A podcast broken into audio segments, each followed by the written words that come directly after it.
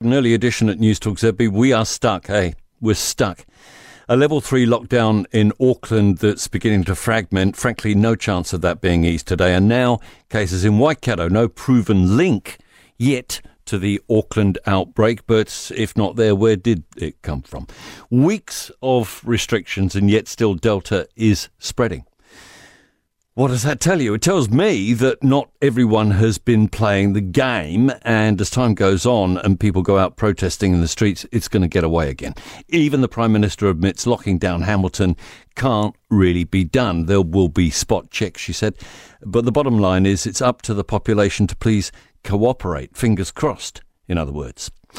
I am so lucky. I live in a level two region. I'd have probably gone round the bend in Auckland by now.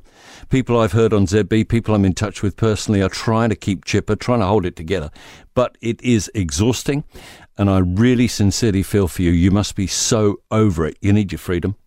But with vaccinations where they are, less than half of us doubly done, and this virus behaving like what did uh, the doctor call it? A heat seeking missile, the consequences would be serious we haven't got the facilities, we don't have the people, the staff to treat all those who'd get sick, and we haven't got the stomach for the number of people who wouldn't make it. So we're stuck. Got a lockdown that doesn't work. Less than half of us fully vaccinated. Are we supposed to wait till Christmas when this, you know, magic 90% that we're never going to achieve uh, before we ease up? Sooner or later, we're going to have to accept there is a trade off here between our freedom and the consequences of our freedom. We will have to navigate our way through that as individuals. If you want to isolate your way through this, well, that's your call.